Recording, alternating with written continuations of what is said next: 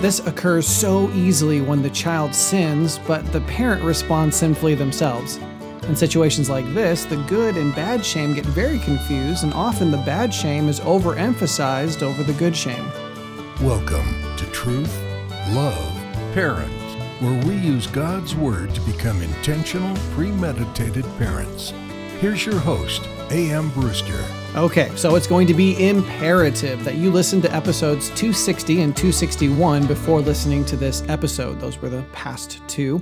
If you choose to listen to this episode without listening to the previous two, then you're asking for misunderstanding and probably aren't interested in learning anything so much as you are judging something you've already deemed to be wrong. And that's not helpful for anyone, especially since the Lord wants us to align our thoughts to His. But before I continue, I do want to thank Kara and Taylor for making today's episode possible. Their faithful gifts allow us to continue producing these parenting resources, and I pray they are a benefit and blessing to you and your family. You can learn more about how to sponsor an episode by clicking on the five ways to support TLP link in the description of this episode, and I hope you will do that. Okay, so there's bad shame and good shame. How does God want us using good shame in our families? Well, first, let's be reminded about what good shame is. Shame is a feeling of guilt or inadequacy or regret or failure, and it can be inappropriately applied or it can be appropriately applied. Good shame is when I feel bad for having done something bad. That makes sense. If something is objectively bad, then I should feel bad for having done it, and I shouldn't feel bad for having done what was right. Of course, the world is constantly trying to get us to feel bad for doing right. In fact, when it comes to using shame in our parenting, the world would try to shame us into not using good shame with our kids. But we don't have to be ashamed of using good shame with our children. So let's talk about what that looks like. Before we do that, though, please know that if you haven't learned about a parent's five jobs, then you're going to be at a deficit in today's discussion. The Parent's Five Jobs is a great series that's so important to us understanding how to parent the way God calls and created us to parent. Okay, here we go. Number one good shame can't be used if the teaching stage hasn't been done. It's never appropriate to shame someone for not knowing something they don't know. It's not appropriate for someone to be ashamed for something they literally couldn't have helped. That's like me making you feel like an ignoramus because you don't know how to do a French drop, start a fire with just a spark, or throw a reverse hook kick. That would be completely inappropriate of me, and it would be an example of bad shame. However, teaching is the stage that gives your children the information they need to know uh, what is right and wrong. It's during this stage that you lay the foundation for God's expectations in their lives. Of course, I'm not insinuating that you only have to teach something once. We're hypocritical parents if we think that our kids should never forget what we said only once because we don't even do that. In episode 255, Have Forgettable Conversations with Your Kids, we acknowledge the certain reality that your kids will forget most of what you say and we deal with how to parent in those circumstances. Teaching is a continual process that's involved in every other stage of parenting. It's absolutely necessary, but for our discussion today, it's a vital point for a correct understanding of shame. You should never use shame if appropriate teaching has not occurred. Now, we can say it this way teaching is a prerequisite to good shame. A lack of teaching is not the only problem with bad shame, but it's definitely is a part. When we shame our children for not knowing something they weren't taught, we're using bad shame, and that will always be destructive. This was the situation in the Ezra passage we read last time. Ezra was able to say, Our iniquities have risen higher than our heads, and our guilt has mounted up to the heavens because he knew God's expectations. They had been clearly communicated in his word and spoken frequently by his prophets and judges. Of course, for us, it's wise to be careful and gracious on this point. God has perfectly communicated, but have I taught my kids perfectly? Have I taught my kids that they need to feed the ducks in the morning? Yes. Have I taught them and reminded them enough that it's appropriate to utilize shame if they didn't do the job? Well, that's subjective. This is one reason that good parenting takes time. I need to correctly interpret the situation, ask the right questions, and draw out the heart before I can make a definitive decision that my children sinned and need to be reproved. Anyway, I got a little off track. The point is that the teaching stage is a required prerequisite for good shame. Good shame will never occur in situations where teaching hasn't been done or done well. Okay, so number one, good shame can't be used if the teaching stage hasn't been done. Number two, good shame is rooted in God's expectations. All throughout the Bible, we read that those who reject God's truth will be put to shame. Psalm 129 5 reads, May all who hate Zion be put to shame and turned backwards. But this point can be easily misunderstood and misapplied. For example, I tell my child that they need to keep their shirt tucked in at the wedding, but he deliberately untucks his shirt because it's uncomfortable. It wasn't an accident, it was deliberate.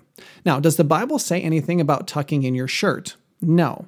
So, does that mean uh, good shame can't be applied to the situation and all I have is bad shame to use? No.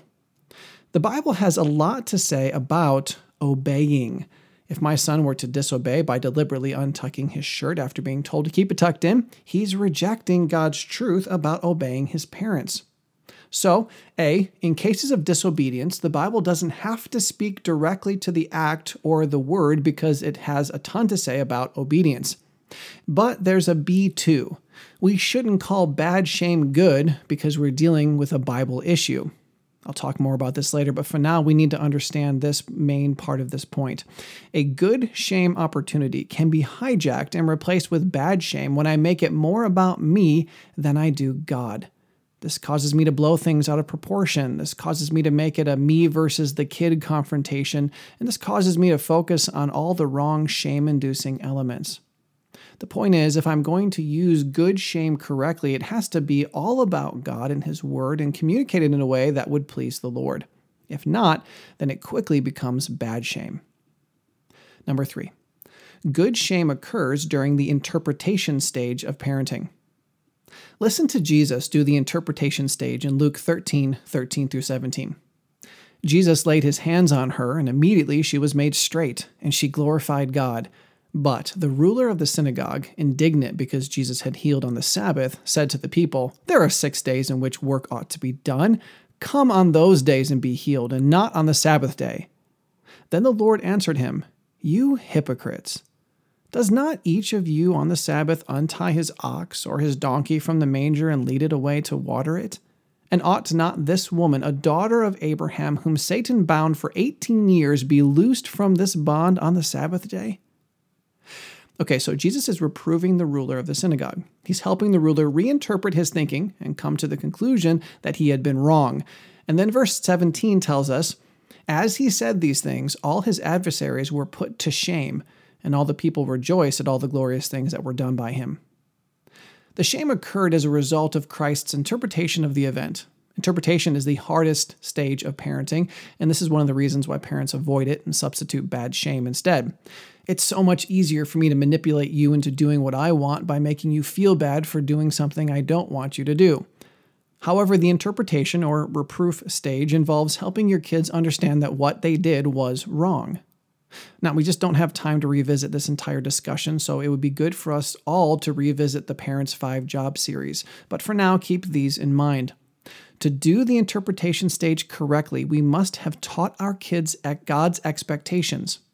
And when they choose to go against God's expectations, we confront them and help them to see how they made the wrong choice because they believed a lie. This is where good shame comes in. The child, upon realizing they have transgressed the law of God, should experience appropriate guilt. And that leads to the fourth point. Number four, good shame should produce appropriate levels of guilt. The shame the Corinthians should have experienced in 1 Corinthians 15 33 through 34 is very different from the level of shame felt by the wicked in Psalm 31. The 1 Corinthians passage reads Do not be deceived. Bad company ruins good morals. Wake up from your drunken stupor, as is right, and do not go on sinning. For some have no knowledge of God. I say this to your shame. And Psalm 31:17 says, "O Lord, let me not be put to shame, for I call upon you. Let the wicked be put to shame. Let them go silently to Sheol." Remember that Sheol is an equivalent of the grave, or in some cases, even hell. That's a whole different level of shame right there. Now, can a circumstance that should provoke good shame also produce bad shame? Yes, it can. This is why we have to say that needs to be appropriate levels of guilt. This can happen in a number of ways. A, the incorrect quantity of shame. Instead of understanding the appropriate level of shame, the child personally overexaggerates the issue and experiences feelings of guilt or remorse that are greater than they should. For example, a child may have been told not to unnecessarily kill frogs. However, the child disobeys and kills a frog for fun. But then, when confronted about his sin, both the disobedience and the unkind treatment of the frog, the child experiences the same guilt as if he had killed a human. Well, that's inappropriate. B. An incorrect source of shame. Instead of allowing God's expectations to inform their shame, the child compares the sinful behavior to their own expectations. Your daughter goes to camp and vows to stop disrespecting you, but then comes home and after a week or so, an unkind statement escapes her lips. Did she sin? Yes. But what if she experiences guilt and remorse, not really because she sinned against God or hurt you, but because she promised herself she'd be better and she failed herself? That would be inappropriate shame because of the source of the shame. And then C, a combination of bad and good shame. This is part of what we discussed earlier and happens when the parent over exaggerates the offense or ladles on their own bad shame. This occurs so easily when the child actually sins, but the parent sinfully responds by being annoyed, personally offended, or sinfully angered by the child's sin. In situations like this, the good and bad shame get very confused. They should be feeling good shame because of the sin they committed, but at the same time, they're feeling bad shame because of what the parents are ladling onto the situation. And often in situations like this, the bad shame is overemphasized over the good shame.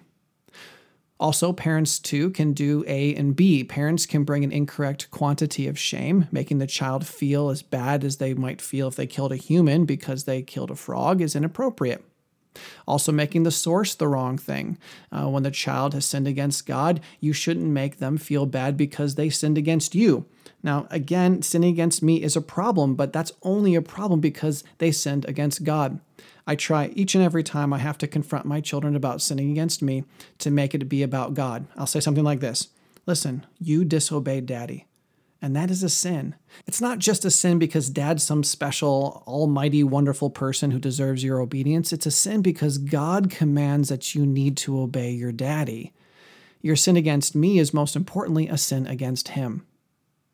So, those are some examples of inappropriate shame the incorrect quantity of shame, either from the child themselves or the parent, an incorrect source of shame, having it be rooted in uh, the person instead of God, or a combination of good and bad shame. There really should be uh, some good shame felt, but we overemphasize or we add in the bad shame, which confuses everything. However, good shame obviously is focused on God and should only be as strong as required by God. The guilt that comes from murdering a human should be stronger than the feelings we experience when we disobey our parents. The heaviness that comes from rejecting God's gift of salvation should be much weightier than the shame that comes from thinking lustful thoughts.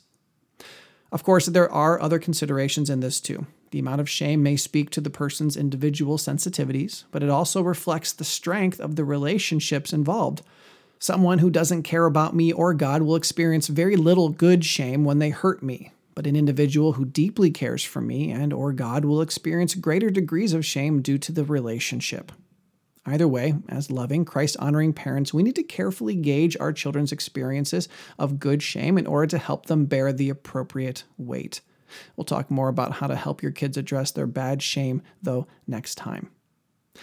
Paul saying, I say this to your shame, is different than Luke 13 when Jesus confronted the Pharisees. The scriptures say that after he said these things, all his adversaries were put to shame, and all the people rejoiced at all the glorious things that were done by him. There is a difference, and we need to be make certain that our kids are experiencing the appropriate level of shame for what was done, and we need to allow God to define that. Okay, number one, good shame can't be used if the teaching stage hasn't been done. Two, good shame is rooted in God's expectations. Three, good shame occurs during the interpretation stage of parenting. Four, good shame should produce appropriate levels of guilt.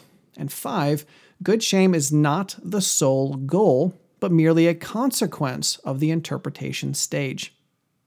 I think one of the reasons people don't like parenting systems that utilize shame is they assume that the purpose of that system is to simply induce shame.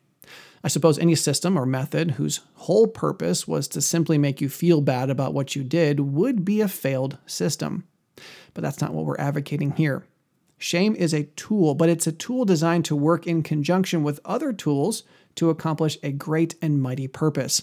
And that purpose is so much greater than the mere behavior modification that comes from me shaming you into stopping what you're doing. Yes, we hope that the behavior will be changed, but the motivation and power behind that change is the main focus. The same is true in the book of Hosea. In Hosea 4 7, we read, The more they increased, the more they sinned against me. I will change their glory into shame. In Hosea 4 17 through 19, we read, Ephraim is joined to idols. Leave him alone. When their drink is gone, they give themselves to whoring. Their rulers dearly love shame. A wind has wrapped them in its wings, and they shall be ashamed because of their sacrifices.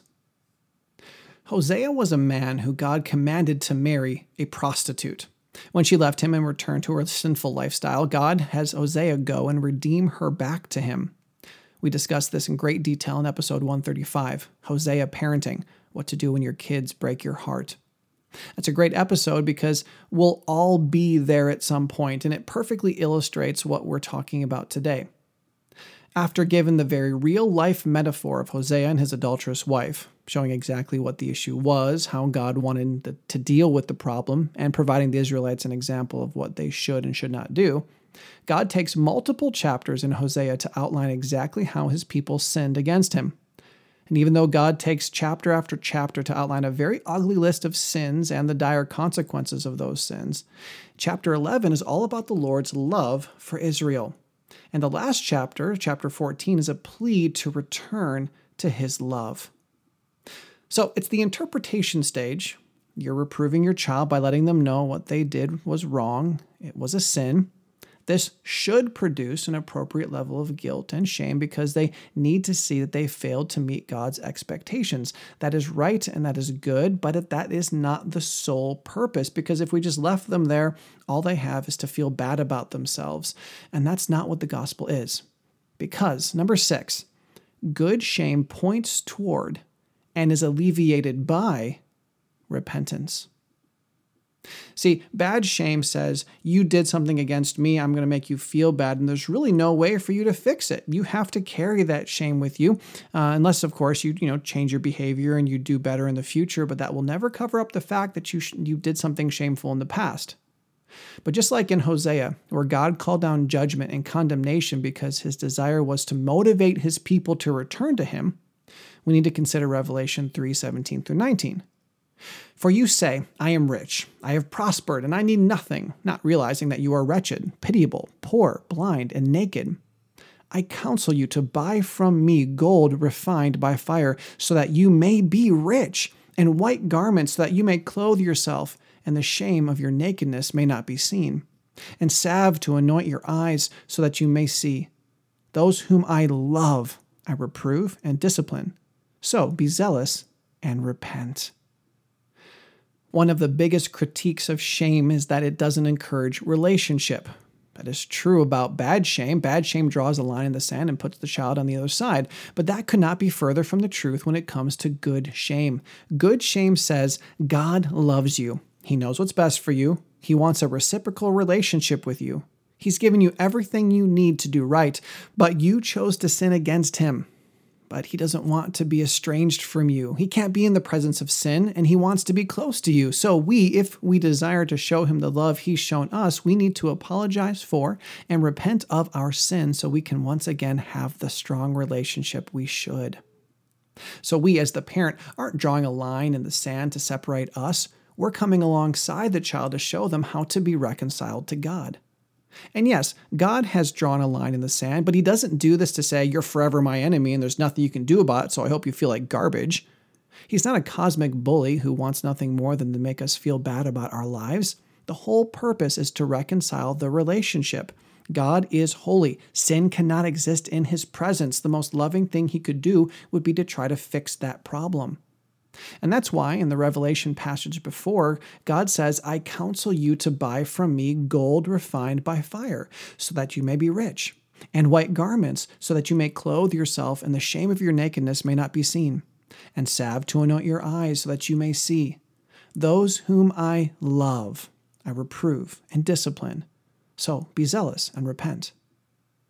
So when our children have experienced good shame, we're in the perfect place to leave the interpretation stage and enter the counseling stage. In episode 238, we started a two part episode called Teach Your Children to Apologize. That would be a fantastic follow up to this point because it bridges the interpretation stage and the counseling stage.